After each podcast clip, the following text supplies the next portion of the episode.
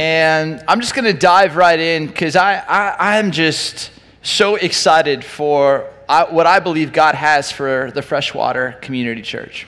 You are situated in a region uh, where I believe that there are 25,000 people in your community, many of them desperate for significance, for grace, for truth, for what you have found in Christ. And I want to just kind of come from Chicago and just try my best to inspire you to say, What you have, may you give it away. That's, that's basically the talk. What God has given to you, may you give it away.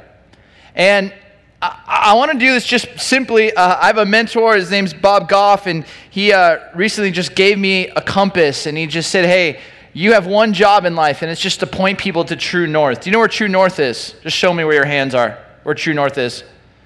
Some of you are like, up? No, it's, it is. It's right over here, right? And, and Jesus is our true north. And our job is to fix our eyes on the author and the perfecter of our faith and point as many people as we can towards Him, towards true north. What you have, I believe God wants to use to point people to true north. I'm going to start in a passage from 2 Timothy chapter 4, verse 5. If you have a Bible, you can turn with me there. It'll be up on the screens. And Paul's writing, it's his last letter to the most unlikely disciple. I don't have time to really go into that, but Timothy was someone who was being handed a baton, and Paul wanted him to understand what his charge was to be. He says these words, But you, Timothy, keep your head in all, in every situation. Some translations say, be sober minded, be aware, be present, endure suffering, endure hardship. You are going to have difficult days. That's what we call the John Cooper era. Now, do the work of an evangelist. Do the work of an evangelist. And that's my word for you today. As I want you to be an evangelist. Now, I know some of you are sitting here going, Steve, wait, wait, wait, wait, wait when I think of an evangelist, I think of like suits that don't fit. I think of five syllable words, and I think of guys with bullhorns and signs. And, and here's what I want you to know whether you are an extrovert or you are an introvert, no matter what your spiritual gifts are, I believe that God wants to use you your story, your gifts, the way He has wired you and made you to point people towards true north and towards Jesus. I want you to understand that you are an evangelist. You are. Now, if you're an extrovert, you know how to skim the surface. You can talk to a ton of people. You get energy from people. Thanks be to God for you. Do the work of an evangelist. And I know some of you are sitting here going, Steve, I'm an introvert. People drain me. It's okay. But I, what I'll tell you about an, an introvert, I'm married to one, is that you go deep with a few people and you see them and you know them. And I'd say, please do the work of an evangelist. And when I think of evangelist, I think of someone who is a risk taper, taker. Someone who like understands what's been given to them and they're willing to take risks to help people encounter the grace and peace that's found in true north. what's your spiritual gift? Uh, for some of you, it's hospitality. For some of you, it's mercy. For some of you, it's leadership. Well, let me tell you this every spiritual gift points people towards Jesus. Every spiritual gift leads to evangelism. Why? If you're the hospitality gift, what are you good at? Creating a environment that points people to true north, to Jesus. If you have the mercy gift, you're the hands and feet of Jesus, and that points people to the love of true north, Jesus. Leadership, you create cultures and direction and love well, lead well, pointing people to the way of Jesus. Every spiritual gift, every story, every way that you have been wired ought to be used to point people to Jesus. This word evangelist, I think it's a bad rap in our culture today. But really what that word literally means is to make good make the good news your life's work. And that's what our world is desperate to see. People who are telling a good story, people who are propagating good news, and people who are put, pushing and, and helping people discover a good, good Father. And that's my hope because I believe every one of you in this room can do it. But I want to just share with you because I think sometimes we think of this idea of do the work of an evangelist and we go, man, I, I, that means I got to be someone else. I was in the Middle East uh, recently in a city called Ramallah. I was walking and I saw from a distance the, this certain color green, and it was so familiar. I could kind of smell what was coming up from this little storefront, and it, it smelled something similar and familiar. And as I got closer, the font, I, I recognized the font. And whenever I'm away from my family, I need something that reminds me of home. And as I got closer, I was like, it's Starbucks. This is unbelievable. Like, not having great coffee, this is going to be amazing. But as I got closer and closer to it, it was actually this stars and bucks. Now, let me just tell you this if this were to be open here in Ohio, I guarantee you Howard Schultz would send a cease and desist letter for copyright infringement, right? But here's what I think often happens when we think of evangelism. We think of doing the work of an evangelist. What we tend to do as Christ followers is go, well, I got to look like that person or do it like that person. And whenever we try that, just like Stars and Bucks coffee, it looked like Starbucks, it did not taste like Starbucks. I think that ends up happening with us. And here's the truth God just wants you to be you. Wants you to use your story, how God has redeemed and shaped and formed you. God wants to use your gifts. He's not looking to make you like somebody else, He wants you to be you and have Christ at work and the Spirit of God at work in you, through you, for the sake of your city, your community, the world. Be you. You want to do the work of an evangelist? You want to make good news your life's work? Point people to true north, but by doing it by being you. The second thing about how you do the work of an evangelist, how you make the good news your life's work, you've got to be willing to go wherever. Uh, Jesus, before he ascended back into heaven in Acts chapter 1 8, what did he say?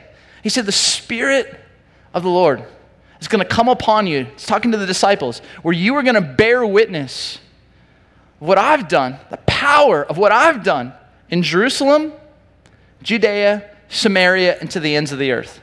To Jerusalem, which was the familiar, it's what they knew. To Judea, the people that they thought were less than. To Samaria, the people that they can't stand, to the ends of the earth, to the people they have no desire to understand, and then to Columbus. You know, like God is just progressing and moving. But here's what you have to understand when God's Spirit comes upon you, it's to call you. It's going to move you. It's going to stir in you to go to places outside your comfort zone. And the question is every sincere Christ follower must ask themselves this how wide is my everyone? Is your everyone very narrow? They must look like me, act like me, dress like me, vote like me, like all the same teams as me. Or is your view of God's heart for everyone always? Recently, I got this phone call, and a buddy of mine said, Hey, the Pope would like to meet you. I was like, What? Yeah, right. That's, that's a, that's a, this is the dumbest prank call ever. I hung up on him. He calls back. He goes, No, no, no. He wants to meet you. Come, come to the Vatican and let's meet the Pope. And I'm like, Sure. So the Wednesday before Thanksgiving, I, I went out there. Now, I was trying to think through what, what, do you, what do you bring the Pope, right? I thought to myself, maybe I could bring him some like candles, but then I thought he probably has too many candles. I thought about maybe bringing him some a Bible. But I was like, he probably has a ton of Bibles. And then I thought, I live in the city of Chicago. I'm going to bring him something that represents our city, not deep dish pizza that wouldn't have made it through customs. But I thought the one thing. And so I showed up to the Vatican. Pope shows up. He like starts greeting. There's about 40,000 people. And he like is in this little Pope mobile made by Mercedes. And he's like just kissing babies, praying with people, and he just meets people, meets people. He goes and gives a message. It's translated in nine different languages. Then he goes and talks with the sick, and then he comes back, and then he starts making his way towards me. And I, I, I go to my backpack, I pull out my gift, and I hand him this a Chicago Cubs jersey. Yes, yeah, sorry, Indian fans. Um, but like, here's the deal. I look at him and I give him this jersey. And I was like, I, I, didn't know what to give him, but I just said, hey, I'm a sports guy. Here you go. Uh, and, and then he looks at me and he says these words Preach. Preach the good news. The world needs better preaching. Preach. Don't ever stop preaching the name of Jesus. Preach. And I have a phone and I recorded it. And I couldn't believe like that's what he said to me. I get on the plane, I'm flying back home, and I'm over the Atlantic Ocean. It's about one in the morning. I go up to sitting in 34D, I go up the overhead, grab my journal, get my phone out, I listen to it, and I write it down. I'm like, why, why, why would the Pope just say these words to me? And then I get home, my wife goes, well, How was it? And I'm like, oh, This is what happened. I gave him the jersey, and then he said these words. And then she goes, What are you going to do? I'm like, I'm going to preach. I'm going to preach. And, and, and I had this moment where I posted this picture on Facebook. And I just said, This is what the Pope shared with me. And some people were like, That's amazing. And then other people said this How dare you go see that guy? He's a heretic.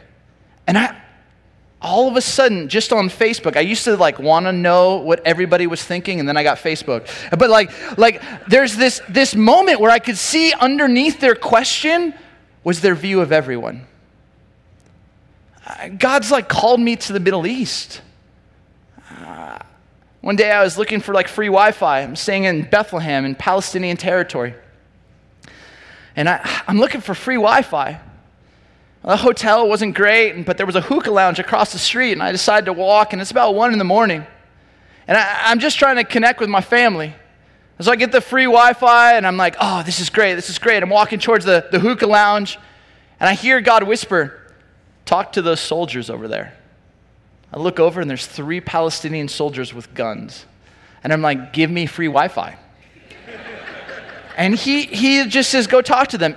let me just stop right here and say, how do you begin a conversation with Palestinian soldiers at one in the morning? I walk up to them and I'm like, it's a beautiful night in Bethlehem. Like, what's, what do you say, right? So I start engaging with them. What's your name? And they start telling me their names. And they asked me, What's my name? and the guy goes, uh, I said, My name's Steve. Guy, and one of the guys goes, Oh, like my favorite US actor. I was like, Oh, who is that? He goes, Steven Seagal. And my response to him was, God can use anything for good. And we end up having this conversation. I go, Hey, do you guys live in Bethlehem? And one of them go, they, they go, No, we live in Nablus. And I'm like, Nablus? That's where I'm going on Thursday. I'm going to this UN refugee camp called Balata. That's where like uh, 35,000 people live in like 1.3 square miles. It's, it's insane. And they're all like, we live there. I'm like, what? I'm like, dude, you got to give a tour for my friends. I brought 20 people from, from California there. I'm like, give us a tour. Just don't bring your guns. And they're like, great. So we show up on Thursday and they give us a tour. Now, here's the crazy thing about this UN refugee camp right outside of it is a church. So these three soldiers, non practicing Muslims, who are leading us on a tour, I go, Have you ever been to this church? They're like, No. Well, quick time out. This church. Underneath this church, there's a well. And this well is called Jacob's well. If you've ever read John chapter 4, you know that Jesus had to go to Samaria and at, he finds himself sitting at this well and he, he has this conversation with this woman. This is that well. I say to these guys, Have you ever been to this this church, there's like amazing water down there. There's this well. They're like, no. I'm like, come with me. We go to this church. We walk down into, they've never been to a church before. We walk down to the basement where you can still pull up water from this. And then all of a sudden, I start talking about what people desire. I said, for some of us, we just desire peace. I said in Hebrew, it's the word shalom. It's like the world being made right, how God intended it. I said in Arabic, it's the word salam. I said, How many of you just are looking for true peace? And in John chapter 4, I read the passage. I said, Jesus says that He's the true peace, He's the living, fresh water. And all of a sudden, I said, Does anybody want this? And the first three people to come forward were these Palestinian soldiers. They come up and they drink the water. We gather around them. We pray. At the end of it, like one of them gives me like this family heirloom necklace. Another guy like gives me his like senior picture and he's like, don't forget me. And like the beautiful thing about Facebook is we still stay in contact.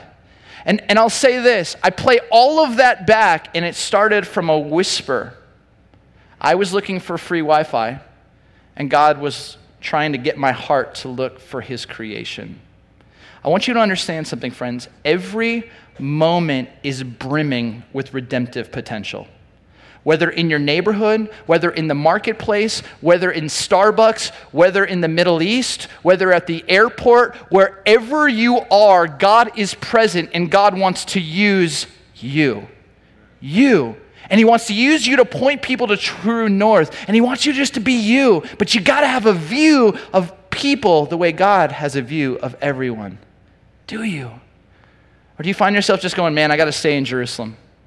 Because the Spirit of God wants to come upon you and just move your heart, move your mind, be able to engage with everyone always. And what this will always do is point you towards people. Uh, my friend Simone Biles, uh, you know her probably from doing flips and twirls and stuff. She's won amazing gold medals. She's danced with the stars. Um, but I had a moment with her recently and I invited her out to our church, and we were just kind of talking about faith. And then I walked her to our junior high ministry. And as I was walking her to our junior high ministry, she got up and shared a couple things to encourage the junior high students. And right over here, there was this little girl named Jess Giannopoulos, dear friend. Uh, Jess has special needs. And Jess was standing there, and as Simone got off the stage and she had to run to catch a plane that was taking her to New York for some gig, and she was like on a schedule, and all her people are like, She's gotta go, she's gotta go, she's gotta go. She's walking down the steps when little Jess Giannopoulos holds up a bag filled with her Special Olympics gold medals, and she goes, I got medals too. You wanna see my medals? And I watched Simone look at her people, her entourage, and they were like, time, time, time. And then I saw her look at the eyes of this girl. And I watched her just walk over, get on her knee, and look at all of these medals. Here's a picture of it. And it's like absolutely so moving to me because I realized something, someone who is so important had places to go, people to be with, deals to be made, understood the power of people. And I think for so many of us, our lives are so busy. And God whispers to us in the coffee shop, but we're like, I just gotta get my coffee, I gotta go. And we are so busy that we miss out on the moments that God wants to use us to invite people into his story. And I wonder, is like your life too busy that you find yourself missing moments in the grocery store, in your neighborhood, and having an, a longer conversation, you just go, ah, I don't have the time. I got to keep going, got to keep going, got to keep going. And I think the heart, when you make the good news your life's work, you keep pointing people to true north. And you do it by being you. And you have this wide view of everyone. And you know what? You recognize that the only thing that you can take into the next reality is people. It's not money, it's not power, it's not prestige, it's not titles, it's people. And when you feel the thrill of helping someone discover what true north is, it's a game changer for your life. I, I remember understanding this because uh, I, I, when I was in college, this was the car that was given to me. It's a 1983 Ford Country Squire station wagon with the woody paneling and the pleather. It wasn't leather, it was plastic leather. And I kid you not, that car simply just meant I was never going to get a date. But I remember one day driving, and as I was driving this car, 47 miles per hour down the I 5 in Southern California, and I remember God just kind of whispering, prompting, speaking to me. And He just simply said, I gave you this car. How many seats are in this car? I was like, oh man, I could probably fit 13. Four in the front, four in the middle, five in the back. If I roll down the window, carbon monoxide would come in, kill all of them, but it'd be all right. 13. He goes, What if you just started to name every seat? And that you would pray that God would actually pray to me and ask, ask for the opportunities to invite people to church, invite people to uh, conversations about faith. And so I did that. I was working at Pottery Barn, at a bar, and I was playing basketball at Cal State Fullerton, and I just started naming the seats. I started praying. I, became a junior high pastor a number of years later, and we were about 200 people in our junior high ministry. It was a smelly room. And I remember like two weeks later, we were going to do this massive event. And so I brought up all these seats from cars. And I just said, hey, if your mom drives a Volvo, like a soccer mom, I'm just like, that's a gift from God. What if you named every seat? Your dad's got a truck, you got five seats in that truck. What if you named every seat and started praying? Your dad drives a sports car, and you only got one extra seat? Fantastic, pray. But name a seat. That's a gift from God. And two weeks later, we did this event, and I'll tell you what 85% of the seats of these junior high students were packed with people, friends who had never been to church. And the last car that pulled up was a 1983 Ford Country Squire station wagon and the dad gets out of the car, goes to the very back, opens it up, and 1, 2, 3, 4, 5, 6, 7, 8, 9, 10, 11, 12, 13, it's not even legal right now, 14, 15, 16 junior high students come out. And the last junior high student that pops out has got a beehive going due east, and he looks at me and goes, It's the miracle of the station wagon. And he rolls in. And I just sat there and like tears started coming down my eyes. And I kid you not, within six months, eight of those 16 students gave their life to Christ and got baptized. And then they took their junior high by storm. And when they entered into the public high school as freshmen, they did not enter in as freshmen. They entered in as disciples and citizens of heaven who wanted an uprising on their campus. And by the time they were a sophomore in high school, these eight were leading crazy amounts of high school students to faith. And I play it all the way back. It's because a kid with a beehive going due east had the audacity to pray over every seat and the willingness to make an invitation. Friends, let me just ask you when's the last time you've invited someone to church? When's the last time you've invited someone who's far from God, who's different from you, into your house? When's the last time you've invited someone just to hear their story? Friends, ah, when we get the chance to point people to true north, we got to be ourselves. We get this chance to love everyone always, to see people the way God sees them, and to have the chance to invite them, pray for them. If you go to Acts chapter 13, it's an amazing story. Paul shows up at a synagogue. Synagogue is probably about 200 people tops. It's in the city called Pisidian Antioch. There's scholars say about 50,000 people lived in the city. And he shows up, and people recognize him, probably from what he's wearing, from the way that he talks, that he's not from around here. And they ask some questions and they realize, oh my goodness, this is a rabbi. He studied with Gamaliel. He probably has something really powerful to say. It'd be like Billy Graham showing up. And so they go, hey, would you mind sharing with us? Paul's like, you want me to teach? Sure.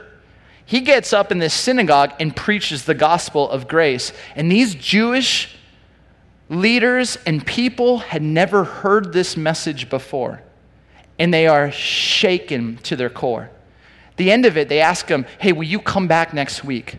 And you can read this in Acts 13. It says this that the next week, almost the entire city came back to hear Paul teach. A synagogue of 200 people, they all disperse and they reach a city of 50 thousand people, and almost the entire city comes to hear Paul teach. Makes me wonder why doesn't that happen anymore? I mean, can you imagine freshwater if like you you just felt yourselves going, you know what? We live in a community of 25,000. What if we got so moved to say, you know what? We are next week going to invite people. Or we know that Alpha is starting in September. We're going to do whatever we can to invite and engage our city to pull people into these moments of conversations that point people towards true north. What might happen? I think when we live that way, something changes within us. I'll tell you the story from the 1970s, November 5th, actually 1967. There was a technician in Vietnam. His name was Charlie Smith. He's grilling burgers when all of a sudden, over the radio, something comes over and says, Scramble, scramble, green jolly giant, go time, go. Charlie Smith knows what that means.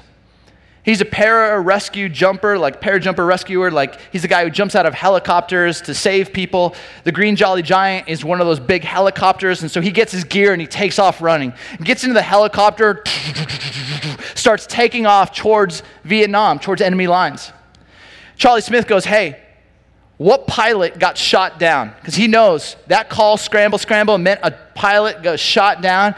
And the helicopter captain says, It was Captain Billy Sparks. Charlie Smith goes, Billy Sparks. Like, I love that guy. He's always been so good to me. Well, as they're starting to get closer and closer to where the coordinates are that Billy Sparks is supposedly at, Mission Control Command starts to call over and says, It's too dangerous, it's too risky, abort the mission, leave, go. You can't come. Billy Sparks is realizing how dangerous this is, and he even is calling out through the radio, Don't come for me. It's too risky, it's too dangerous. But the helicopter keeps getting closer and closer to Billy Sparks which just makes Command Central get crazier in their screams and their commands. Abort the mission! Return home! That's an order! And Charlie Smith grabs the radio and goes, There's too much static. I can't hear you.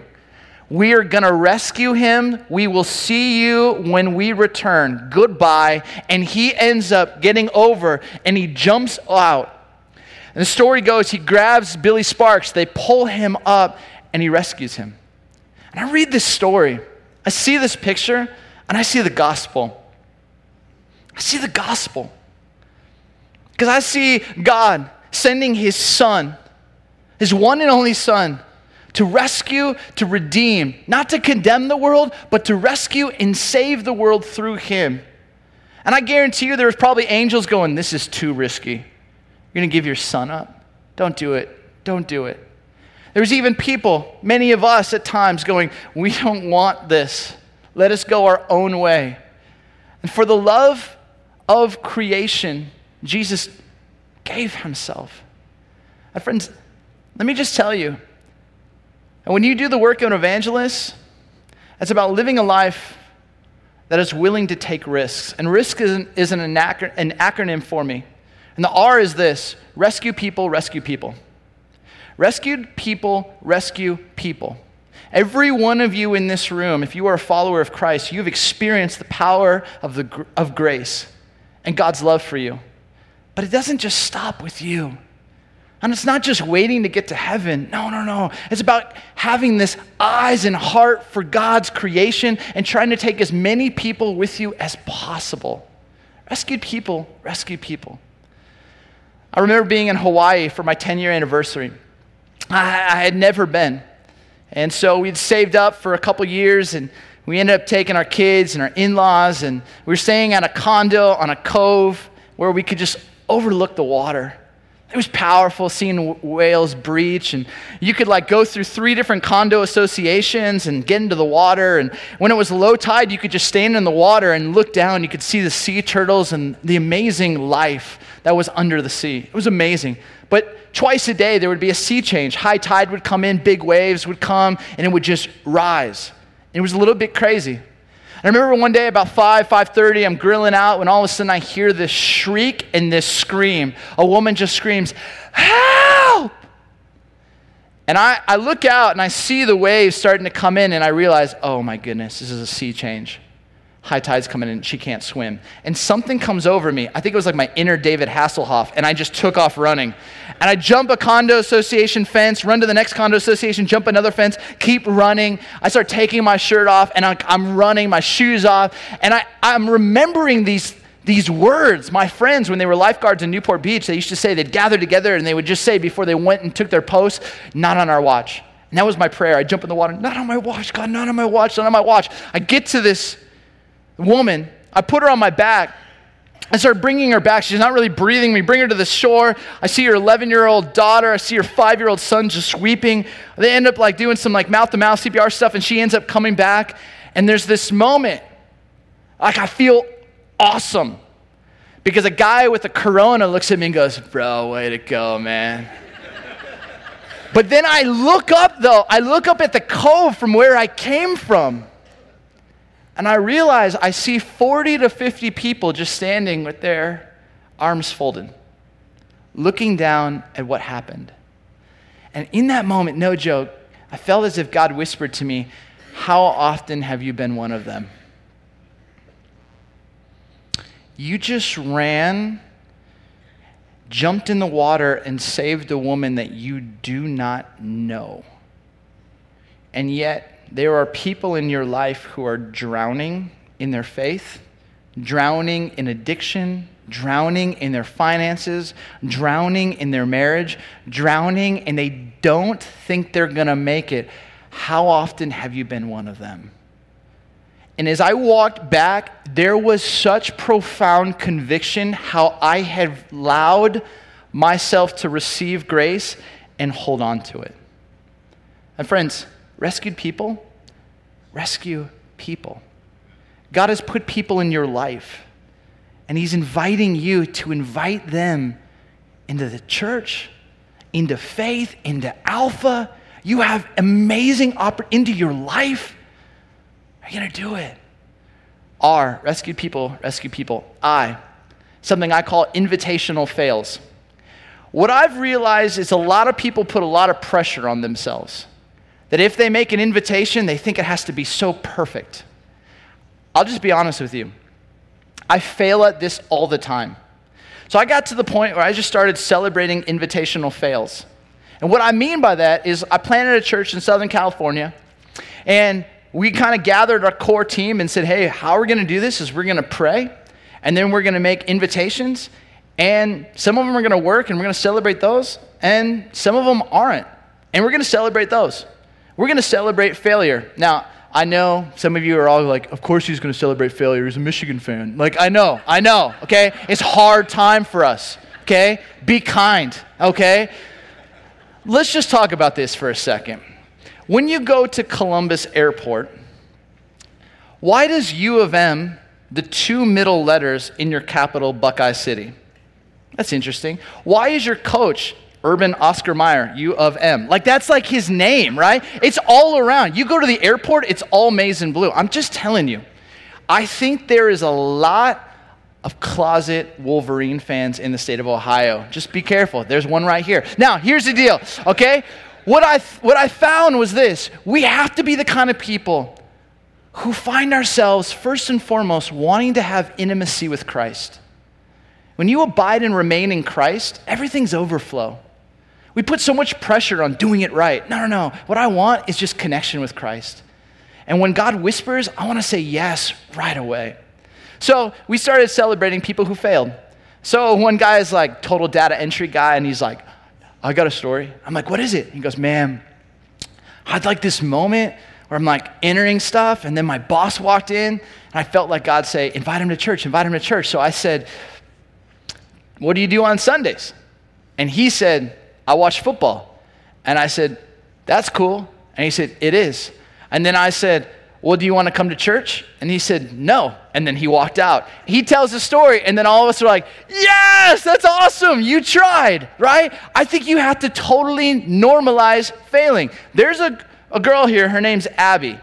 She was at the 9 a.m. service. She's at this service too. But between services, she reached out on her phone, invited two people to come to the service, and they both said no. Freshwater, I think we should celebrate that. So, way to go, Abby. Where are you, Abby? Right there. Way to go. I love that. Because that's the spirit. When you find yourself going, man, I've been given the seeds of grace. We ought to be just throwing those seeds everywhere. But so many of us live our lives seeing grace like Barney Fife saw a bullet and just are like, I got one. I'm just gonna like throw that at you. No, Man, everywhere I go, I want to be inviting people into the goodness and the grace and the story of God. And sometimes that's just to be coffee. Sometimes it's to be alpha at our church. Sometimes that's to be a weekend service. Sometimes that's to be me sharing my story and inviting people to faith. But man, if you don't have fails, you ain't to have successes. You got to have them. And you got to celebrate the intimacy and listening to the Spirit and trusting God because that's what you want. Rescue people, rescue people, invitational fails, and then the S. Seven days. And here's my challenge I think many people who are sincere Christ followers live off the stories of God at work in their lives from years and decades ago. If I sit down with most Christ followers, I go, hey man, tell me a story of God at work. And they tell me a story of something that happened when they were in college or when they were in their 20s. And I'm like, that was 30 years ago. And it's almost as if like I put in my time and now I'm just kind of sitting on the sidelines. And here's my challenge to myself. It's my own personal challenge. I want an only God story every 7 days. I want to be telling stories about how God is at work in and through my life every seven days because it makes me dependent on Him. It makes me expectant for Him. And I believe God wants to give you an only God story every seven days. If you just think about that, you would have 52 only God stories a year. And I kid you not, when you have an only God story and you see them week after week, you become addicted to them. Every time you walk into an environment, you're like, God, what are you going to do? It changes your perspective of people. It changes your perspective of the Holy Spirit. It changes your perspective of what God might do. Here's mine. I was walking out of a restaurant recently. I was walking up to a restaurant recently, and a person walks out and, and she stops me and she goes, Oh my goodness. And I was like, Oh, yeah, hi. And she's like, I know you. And I was like, Oh, great. Uh, I don't know you. What's your name? She tells me her name. I'm like, uh, she looks familiar, but I can't, I can't really remember. And so she goes, I have to tell you the story. And I was like, Sure. She goes, Three years ago, you showed up at my bar she worked at this local restaurant, this bar. She was a bartender. I sat down, I was ordering takeout food, and I sat down at the bar and was just waiting. And she walked by, and I, I saw like and sensed that she just wasn't doing well. And so I just looked at her and I simply said, When's the last time you've experienced profound good in your life? And she looked at me and she's like, I don't, I don't know. I don't remember. And when she said that, I remembered that because I, she didn't answer anything more. I, I remember just saying, Well, I, I'm a part of a church. I think you could actually help us. And I think maybe we might be able to point you towards good and some good that God wants to do in your life. And she said, Okay. I said the name of our church. That was it. I grab the food and I leave, and as I'm walking out, this is what I thought fail. Like, what dumb question is that? What's the last time profound good you've experienced in your life? I'm like, come on, man, you're better than that. Like, and I go to the car and I'm like, God, I tried. Like, oh, man. And I'm like giggling, driving back. I remember that when she said that. And she said, I thought about that question for weeks. And then one day I walked into the church and someone that I had seen from high school saw me. And we started talking.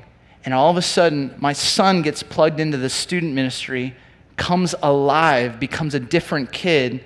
And all of a sudden, I start showing up, and God begins doing something in me. And three weeks ago, I got baptized. And I, and I sat there and I was like, I thought that was a fail but God was just beginning a story. And, and, and that's like a, that happened, this is like a seven day story. And friends, I, I'm just saying this because every seven days, I think God wants to use you, you being you. And then the last, K, it's just you on your knees in prayer.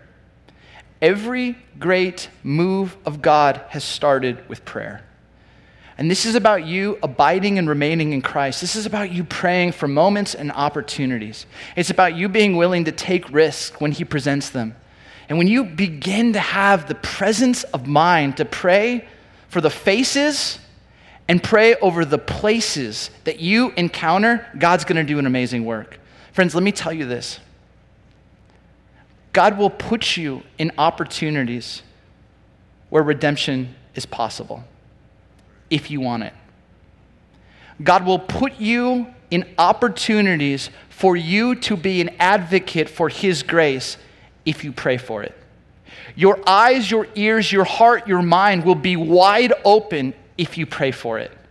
And when you understand that the scriptures teach the priesthood of all believers, that every one of you is a pastor of your neighborhood, of your marketplace, of your coffee shop, of wherever you frequent, if you walk in going, God, use me, I kid you not, He will use you. And I'll tell you this because my friend Jose, he's a car dealer. Don't hold that against him. But Jose believed this that he was the pastor of the local Nissan dealership in Chicago. And it was coming to the end of the month, and if they sold eight cars in one day, they would break every store record. So the general manager calls a team huddle and goes, We got to sell eight. We got to sell eight. And during this time, Jose hears, Tell him you'll sell four cars. Jose's like, I've only ever sold two cars, God. Tell him you'll sell four. So Jose goes, Hey, we can do this. I'll sell four, but I want you to come to the Christmas Eve service at Willow. And the general manager goes, If you sell four, I'll do whatever you want. So Jose gets on the horn, and by noon, he sold two cars. He's got six more hours to go. He goes through a five hour, like, just silent streak, nothing. 511, someone walks in, he ends up selling another car. He's 542. He's got 18 more minutes, and he's like, please, God, I've sold three cars. Come on. At 557, someone walks in. Another salesman jumps on him. Jose's like, ah. But the guy who walks in goes, Is there a Jose here? Jose's like, What are you talking about? Yeah, yeah, that's me, that's me, that's me. The guy walks up to him and goes, Hey, Jose, uh, we've never met, but you sold my best friend a car, and my car just, just, it's done. I need a Sentra right now like just the cheapest one, let's do it. And he sells his fourth car. He sells it, then he gets on this phone, he texts his general manager and goes, I just sold four, we broke the record. Which service are you going to? Crickets. The next day, he gets called into his general manager's office. He's sitting there. General manager pulls out his checkbook and goes, How much do you want your bonus to be? Now, Jose's got a choice cash or conviction. And a lot of us would take the cash. But Jose goes, I don't want your money. I want you to follow through on your deal to come to a Christmas Eve service. Here's nine service times. Which one would you like to come to? General manager slams his hands on the desk and says, I'm not going to your stupid service. Walks up and leaves his own office. And Jose's like seated there and like he's like, What do I do? And he goes, I'm going to wait him out. And so he just stays seated in the office. 15 minutes later, the general manager walks back in and goes, All right, Jose, you're right. We had a deal. But here's my deal back to you. If I got to go to your Christmas Eve service, then all of these jokers have to go as well.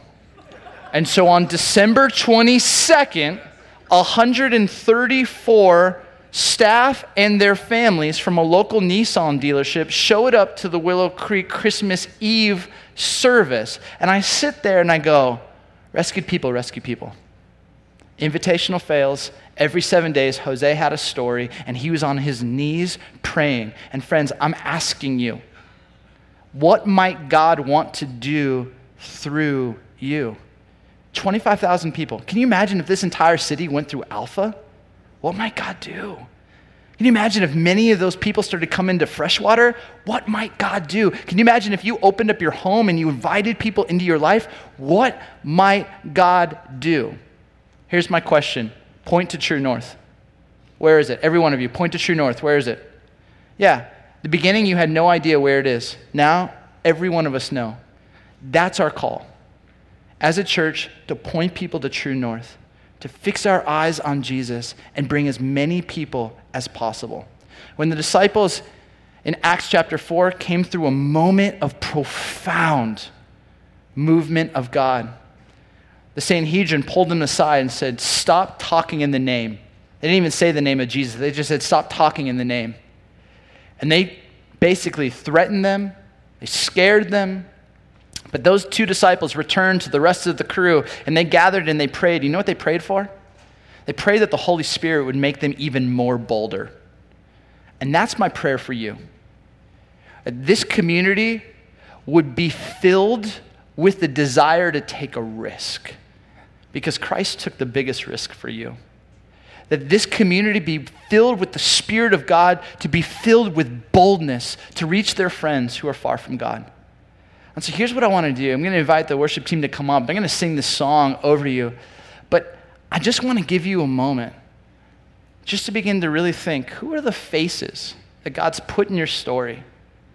What are the places where God has placed you where you can be seen on mission as a pastor? Maybe it's a local Starbucks, maybe it's a school, maybe it's the marketplace, maybe it's a neighborhood, maybe it's your team, maybe it's some rec league, maybe it's a gym. Well, I don't know where it is, but faces and places where you can scatter seeds where you can call out the good in someone, where you can look for the needs of someone, and you can begin to invite them, whether to Alpha, whether to the church, whether to Christ, whether into your life.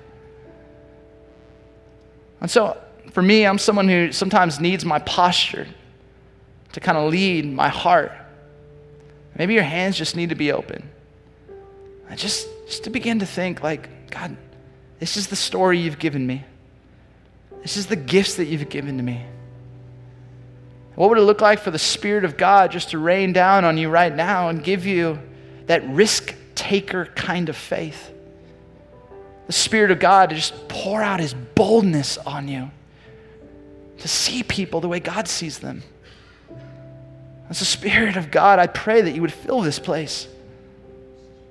I pray that you would break our hearts for the people who are seeking and searching to find significance in anything but you.